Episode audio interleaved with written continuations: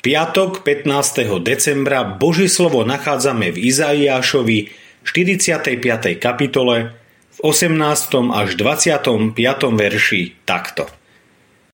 Lebo takto hovorí hospodin, stvoriteľ nebies, on je Boh, ktorý utvoril zem. Urobil ju, on ju upevnil. Nestvoril ju pustú, ale na bývanie ju utvoril. Ja som hospodin a iného niet. Nehovoril som v skrytosti, v temnom kúte zeme. Nepovedal som Jákobovmu potomstvu, hľadajte ma v pustých zákutiach.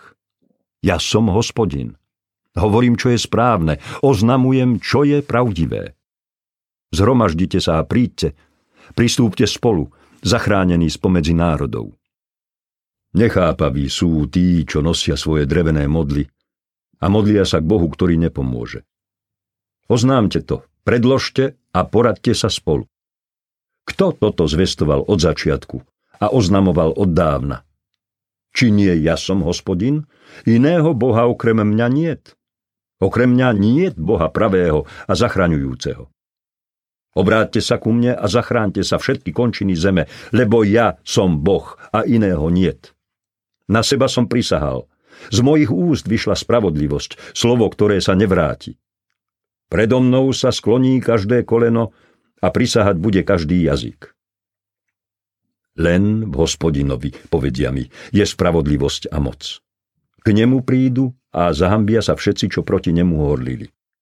Vďaka hospodinovi získa spravodlivosť, v ňom bude oslávené celé potomstvo Izraela. Následky duchovnej slepoty dnes čítame, ako sa nám predstavuje náš dobrý Boh stvoriteľ. Ja som hospodin a niet iného. Hovorím pravdu, zvestujem opravdivé veci. Obráte sa ku mne a dajte sa zachrániť.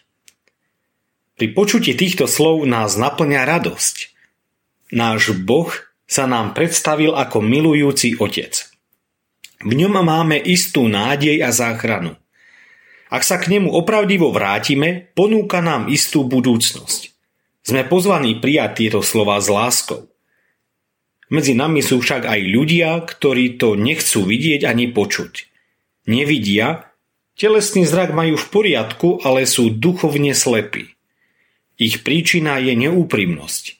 Uctievajú Pána Boha vzdialeným srdcom. Takáto pretvárka nemôže ostať bez následkov. Duchovný zrak sa zatemňuje a človeku to dokonca ani nevadí. Sedím na bohoslužbách, spievam piesne a tvárim sa sveto, ale svoj hriech som nevyznal. Neoľutoval, ale ho tajím, zakrývam. Vyhovuje mi šero a nakoniec tma. Pán Ježiš hovorí, ľudia si zamilovali viac tmu ako svetlo, pretože ich skutky boli zlé. Aký je následok duchovnej slepoty? Odlúčenie od pána. Bojme sa toho. Dnes využí tento čas na opravdivé pokánie.